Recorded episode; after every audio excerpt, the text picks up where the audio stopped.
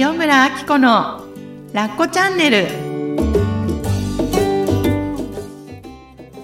こんにちは塩村あき子です。こんにちは深見和代です。かずちゃん今日もよろしくお願いしまます。すそう今日なんですけど、はいはい。実はねゲストの方をお迎えしたいなと思っていて、はい楽しみですね。ねえ今ちょっとっ待ってるところなんですけど、この方はは、今の私を語るには、はいはい。なくてはならない人なんですね。そうなんですね。そうなんです。で、えっと、ラコチャンネルの今までの配信、かずちゃんとのお話の中でも、はい。い、っぱいいろんなエピソードを話してきたんだけど、はい。この人が絡んでることがね、すごい多いんじゃないかなと。影のそうなんですよ。立役者というか。そうなんですよ。はいはいはい。ね、なんか、皆さんに楽しみにしててほしいなと。思うんですけどおあるかな？は、ということで、はいいああ、いらっしゃいませ。らっしゃいませこんにち。はこんにちは。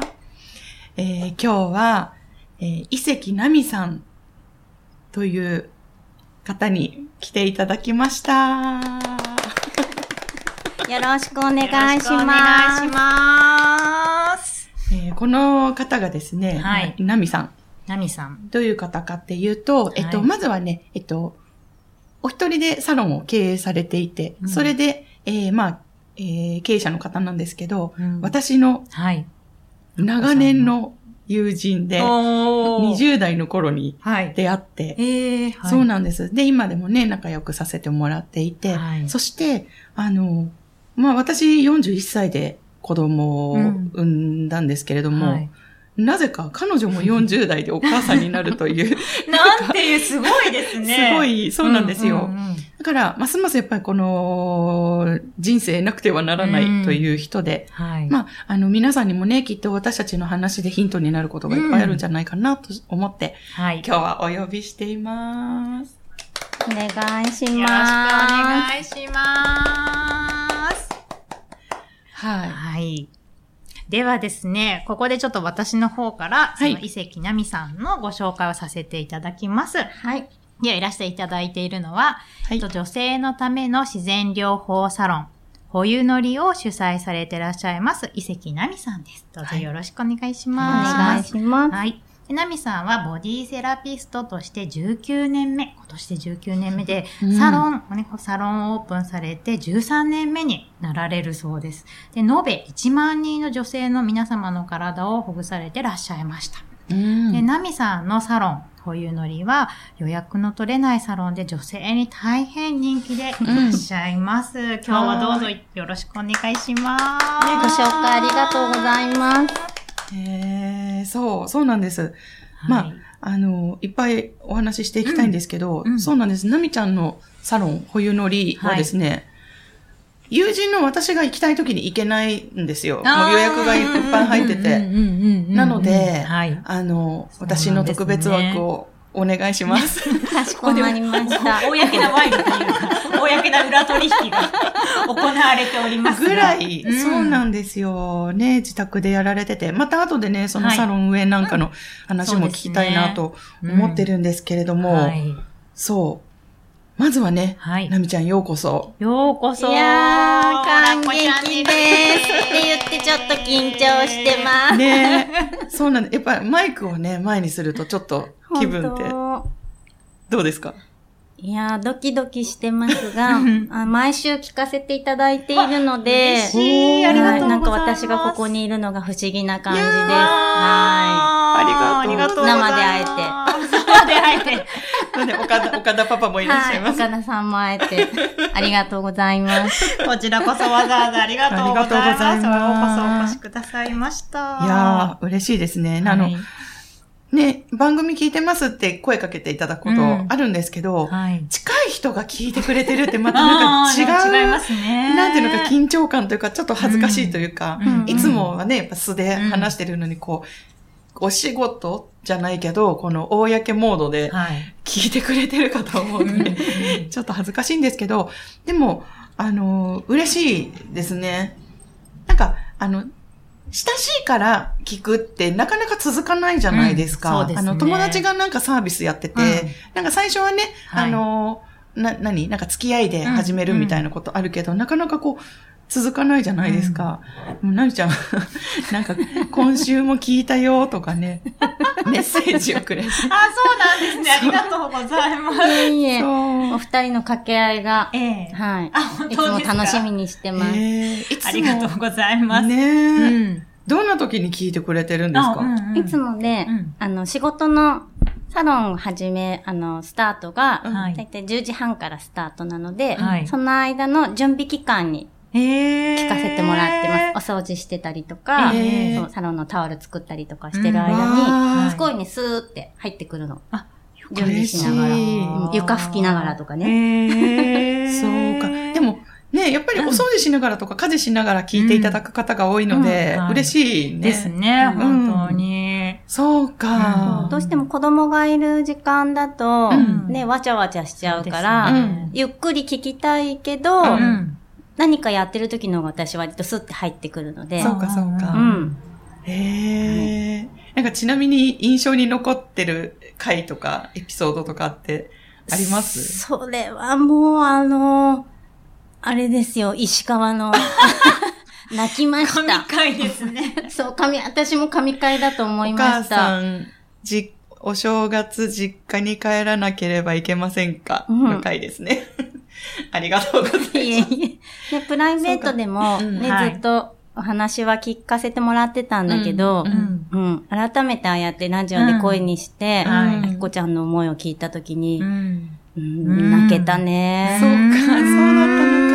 違う？やっぱり、うん。あの、こう、プライベートでもね、こう、うんうん。話聞いてもらってきたんだけど、こう、ポッドキャストを通して聞くって。違うかな。うん、なんか、友達だけど、ラジオ聞いてるときは、もう一リスナーとして聞いてるから、うん。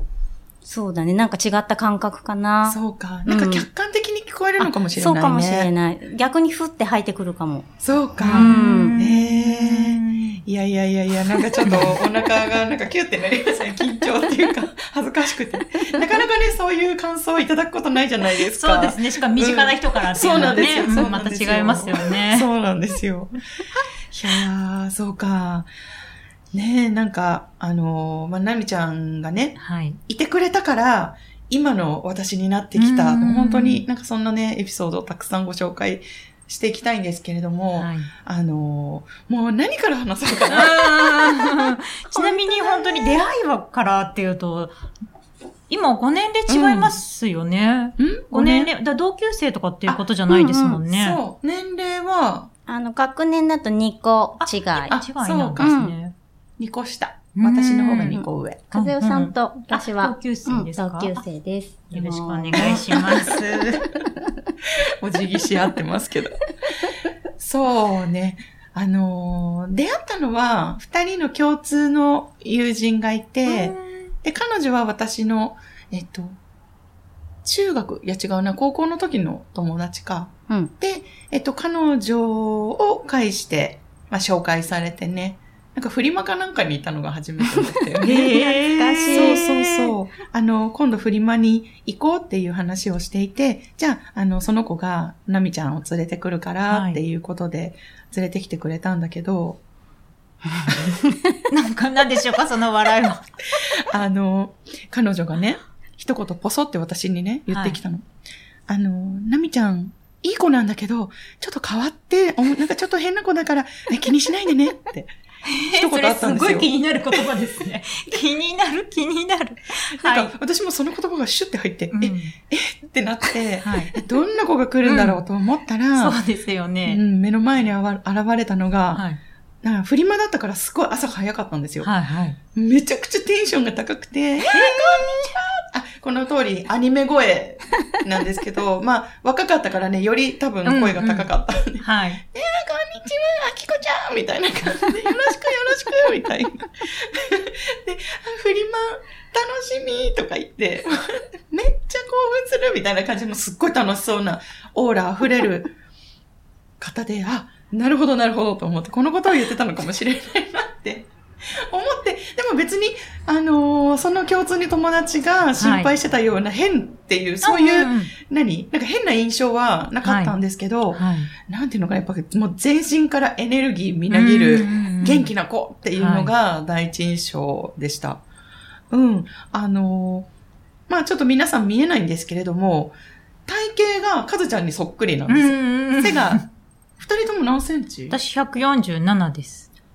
153です。あ、涙の方が大きいんだ。本当だそうなんですよびっ。くり私もあのプロフィール読ませていただきながら、あれ ?153 終わりなんだと思いました。ね、え、6センチ違うってこと、6センチ違うんですの方が高いと思ってました。あ、私も自分で思ってました。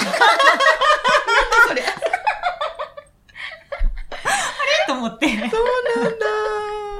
そう、あの頃ね、まだ20代で、で、ナミちゃんはこう、ちっちゃくて体が、で、細くて、はいはい。あの、なんかあの頃、細い子しか入らないジーンズのメーカーがあって、唯一彼女はね、そのジーンズを愛用できる私の身近な人で。いいやー、すごい。まあ、でも彼女はお肉がつかないことがね、うんコンプレックスだったりしたんですけど、なんだろう。なんか、そこから仲良くなったんだよね。そうだ遊びにね。行くことが増えて。で、さっきの、はいあの、変な子だからねっていうの、うんうん私は知らされてなくて。まあそうでしょうね。もちろん、ね。それはそうですよいい、ね。いいんです。変な子を認識してるから、自分もね。はい。何年後かとかに、はいあきこちゃんに、はいあ、やって言ってたんだよ、友達がって、えーって言って、まあ、ネタにはね、良かったんですけどね、引き出しがね、増えてね。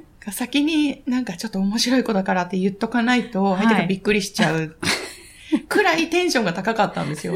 で、アニメ声だから、で、あの、よく、なんだっけ、あの、モノマネとかしてくれるんですけど、へーあの。クララが立ったとか、まあ今日はしてもらわないんですけど、チーズとかね、そうアンパンマンのね。そうそうそうそうそう、とかね。すごいレアキャラですね。そうそうそうやっと自分の子供にね、できるようになったんです。20代からやっててね、やっと40過ぎてね。ね。そうそうそうそうそう。大して反応してくれないんですけどね、娘。もう本当に引き出しが多くて、私はそれまで、なんていうのかな、割かし、地に足つきすぎてたみたいな生き方をしてたんだけど、うんう逆に彼女はすごくなんか、フットワークが軽くてね、ね多分私の世界にはないものをいっぱい見せてくれて、いいてけどなぜか、その共通の友達のおかげかなうん。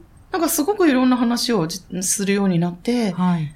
ナミちゃんってこんななんかこう、まあ、その時の印象はきっとなんかふわふわじゃないけど、うん。まあ声も高いしちっちゃいしってことで、うんうん。なんかこうテンション高いしはい。っていうイメージだったんだけど、はい。すっごくいろんな、まあ、体験をしていて、うんうんあの、まあ傷つくこともいっぱいあったりとか、はい。で、当時私もなんか生きづらかった時期だったんですよね。あ出会ったのが20代の後半？あはい。中盤、うん中盤。中盤、うん20年ですね、じゃあもうね。そうはい。だったので、私は自分に自信がなくて、はいあのーで、会社、仕事の人間関係もうまくいかなくって、とかって、こう出口が見えない、どうしていったらいいんだろうっていう風に生きてた時に出会った人なんですけど、で、いろいろ話してみたら、なみちゃんもね、昔いじめられてたとか、うん。ご両親がね、うん。あの、複雑な家庭環境だったとか、はい。いろんな、こう、お互いの話をしていくにつれて、はい。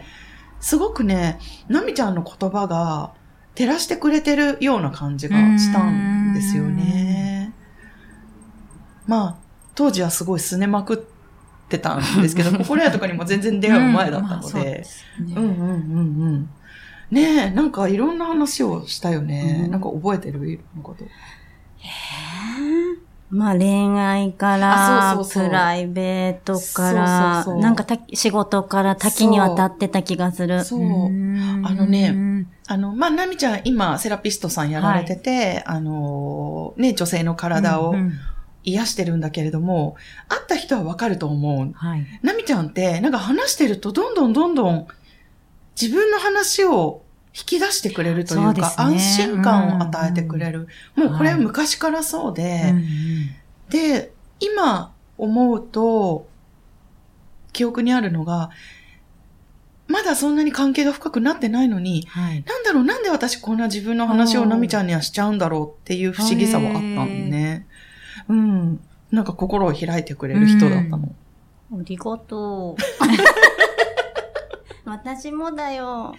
そうか。うん。ねすごかったよえ。ねう。ん。なんだか、ほんとよく泣いてたよね。そう。あのね、えーあの頃よく電話で話していて、はいまあ今みたいに、うん。何？なんかね、メールとかとかね LINE とかそそうういううのがないから、なんかあるとすぐナミちゃんに電話をして、はい。でも2時間とか3時間とか、うん。まあお互い暇だったっていうのもあるんですけど、話していて、だから、あの、私ってこういうタイプじゃないですか。自分の心の内をはい。外に出さないと生きていけないうんうん。タイプ。だけど、どう出していいかわからなくて、はい。まあ、ちょっと、じ、自分、自己表現は、い。つまずいてた人だったんですけど、はいそこをね、ナミちゃんがうまくこう開いて、流れをこう、スムーズにしてくれてた。だから、あの頃からセラピストだったんだなそうですね。恐縮です。そうなんですよ。まあ、お互いね、なんか恋愛とかズタボロだったので、若いですね。若い感じが伝わってきます。はい。フレッシュでしょフレッシュです。明け方にね、はいあのー駅の券売機から電話がかかってきて、はいあきこちゃんみたいな、こんなのを見つけたとか、あった、そんな。そう、彼の消息がどうこうとかね。っていうレベルな。そう。私もなんか遠距離のなんか彼が、もうカピバラさんと付き合う前とかだったかな、多分。カピバラさんの存在は知ってたよね。けど付き合う前とかではい全然、まあ友達関係だった頃だったんですけど、はいまあ私は恋愛がズタボロで、はい。もう、あんなこと言われた、いこんなこと言っちゃった後悔とか、うんいろんなことをね、まあ、話しましたね。そうだね。若かったね。若かったね。うん。そうなのよ。よくね、あの、ナミちゃんはね、その頃からもうリフレクソロジーのスクールに行って、はい。卒業してアルバイトとかしてた頃だったんじゃないかな。うん。会った時は、まだ、学校行ってたのかな？うん、なんかね、バイトでやってるって感じだっ。そったか。うーん修行中だね。そうそうそう、うん修行中。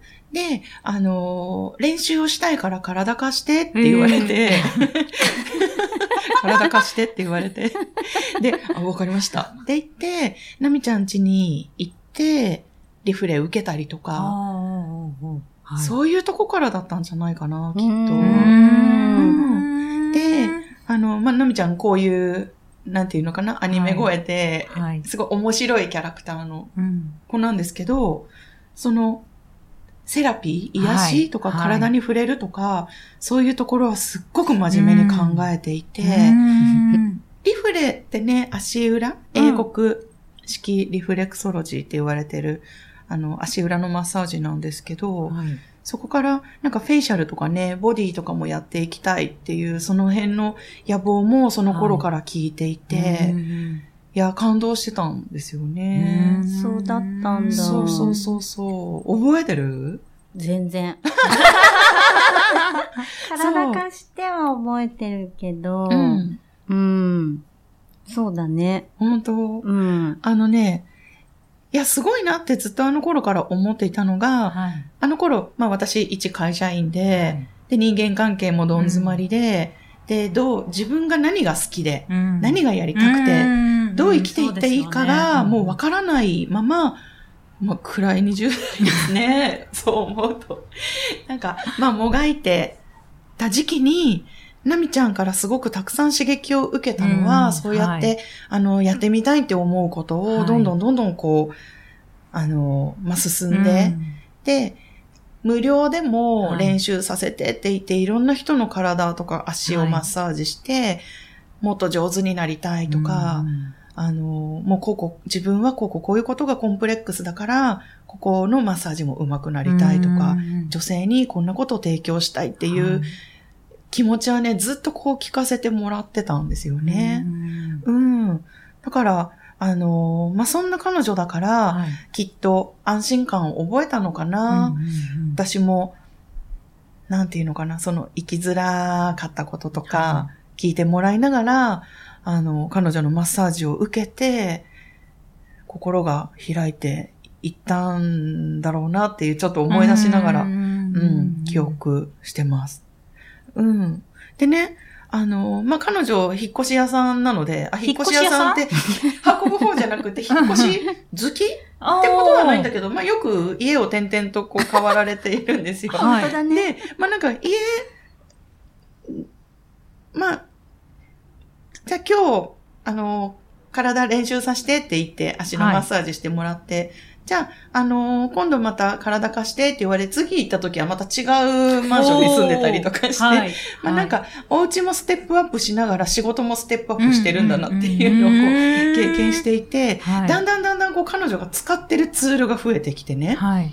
最初は本当椅子に座ってとかだったのが、もはい。うベッド、うん、はい。施術用みたいな。の、そう、はい施術用のベッドがお家の中にあったりとかして、はいなんかそういうところからも、はい覚悟うんみたいなのものがね、見えてたんですよね。うんもうあの頃から本気でやっていこうって思ってたんだよね、きっと。そうだね。うん、私、高校卒業してうん就職したんだけど、うん。もう失敗ばっかりで、馴染めなくって、はあはあはあの、人間関係とかでね。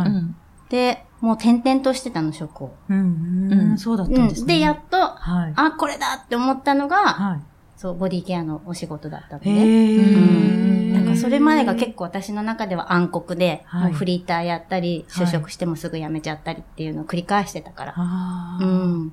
だからそれまがあったからの覚悟はあるかな。うんやっと見つけたっていう。あきこちゃんがここらさんに会って、うんこれだってうん思ったと、でいいんだよね。うんうんうん。よ そううそう。に、そう。ん。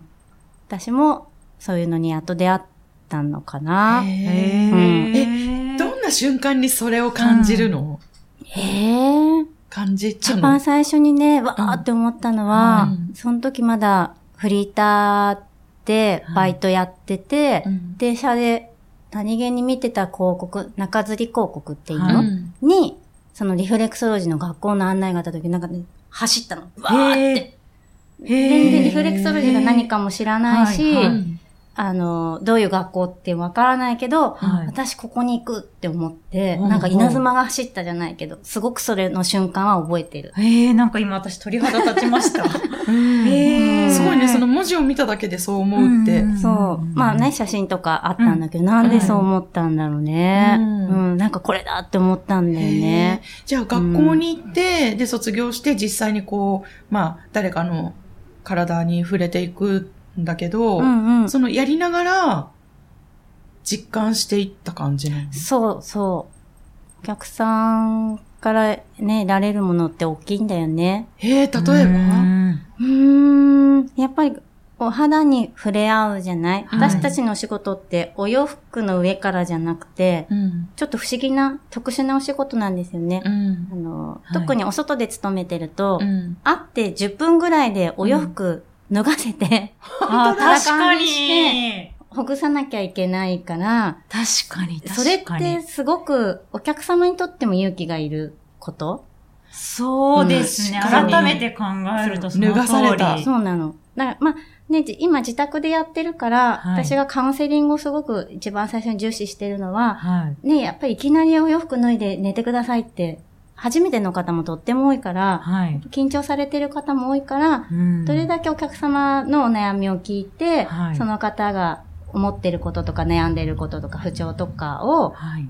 お聞きして、だからそこがもう本当カウンセリングですよねうん。それでほぐれた後にするのって全然違うから。そうですよね。確かにでも外でのだと、はい1時間の枠の中で、お洋服、あ、カウンセリングして、はいお洋服着替えてもらって、ベッドに寝てもらって、うん。トリートメントして、はい。お茶、お着替えしてお茶するまでが60分とかだかあら、ー本当にその短い間の中で、うんそのお客さんをほぐさなければいけない。うんでも緊張されてるとう、ん。ほぐれないんですよ。そうですいくら経っても。ね。そうなんだうんだから結局トリートメントしてお体を触るってことって本当に心に触れたり温めることなんだなっていうのを本当に毎日毎日実感して、うん。それでお客様が全然お顔が違って帰っていったり、うん。はい。うんと、一番最初のカウンセリングで言わなかったことを終わった後に私本当はこうでしたっておっしゃっていただいたりって本当に劇的に変わる瞬間にたくさんたくさん立ち会って、うん。はい。ね、告させていただいてるのにありがとうって言われて、こんな素晴らしいお仕事ってないなって思って、その積み重ねで、うんなんか私はもうこれで生きていこうかなってうん思ったんだよね。それがもうずっと繋がってる、ずっと続いてるって感じかな。そのなんか瞬間に立ち会えてることが、ね、心屋さんも多分そうだよねうん。それで劇的に変わっていくのをね、うんあきこちゃんとかからも話聞いてるけどう、んうん、ちょっと似てるなって思ってた、ずっと。あーそうかそうかうん確かにね。そうかもしれない。本当に。いやーはい、ここでお知らせがあります。塩村が3年半の長い育休を経て、心屋の単発セミナーに戻ってまいりました。この度、心屋塾の上級ワークショップという2日間のワークショップを開催いたします。10月と12月に開催するので、えーもしよかったら手帳をお手元にご用意ください。10月は22日と23日の火曜日祝日、そして水曜日の開催となります。そして12月は21日、22日、こちらは土日の2日間となります。人間関係やコミュニケーション、劣等感に悩んでいる方に根本から劇的に変えてしまう上級のコミュニケーションワークショップとなっています。私がこのワークショップに初めて参加した時は自己紹介がとっても苦手で、そして人前で喋ることなんてもってのほかだったんですね。それが、まあ、今は皆さんのご存知の通りです。というのも自分を表現したり、自分のことを伝えるコミュニケーションっていうものがとっても楽しいものだなって感じるようになれたからです。その気持ちを皆さんにもこの2日間で味わっていただけたら嬉しいなと思います。自信を取り戻して自分の言葉を使って自分の気持ちを表現できる私になる。そんな2日間を塩村と一緒に過ごしてみませんか？詳細は概要欄に記載されておりますので、よかったらチェックしてみてください。待ってまーす。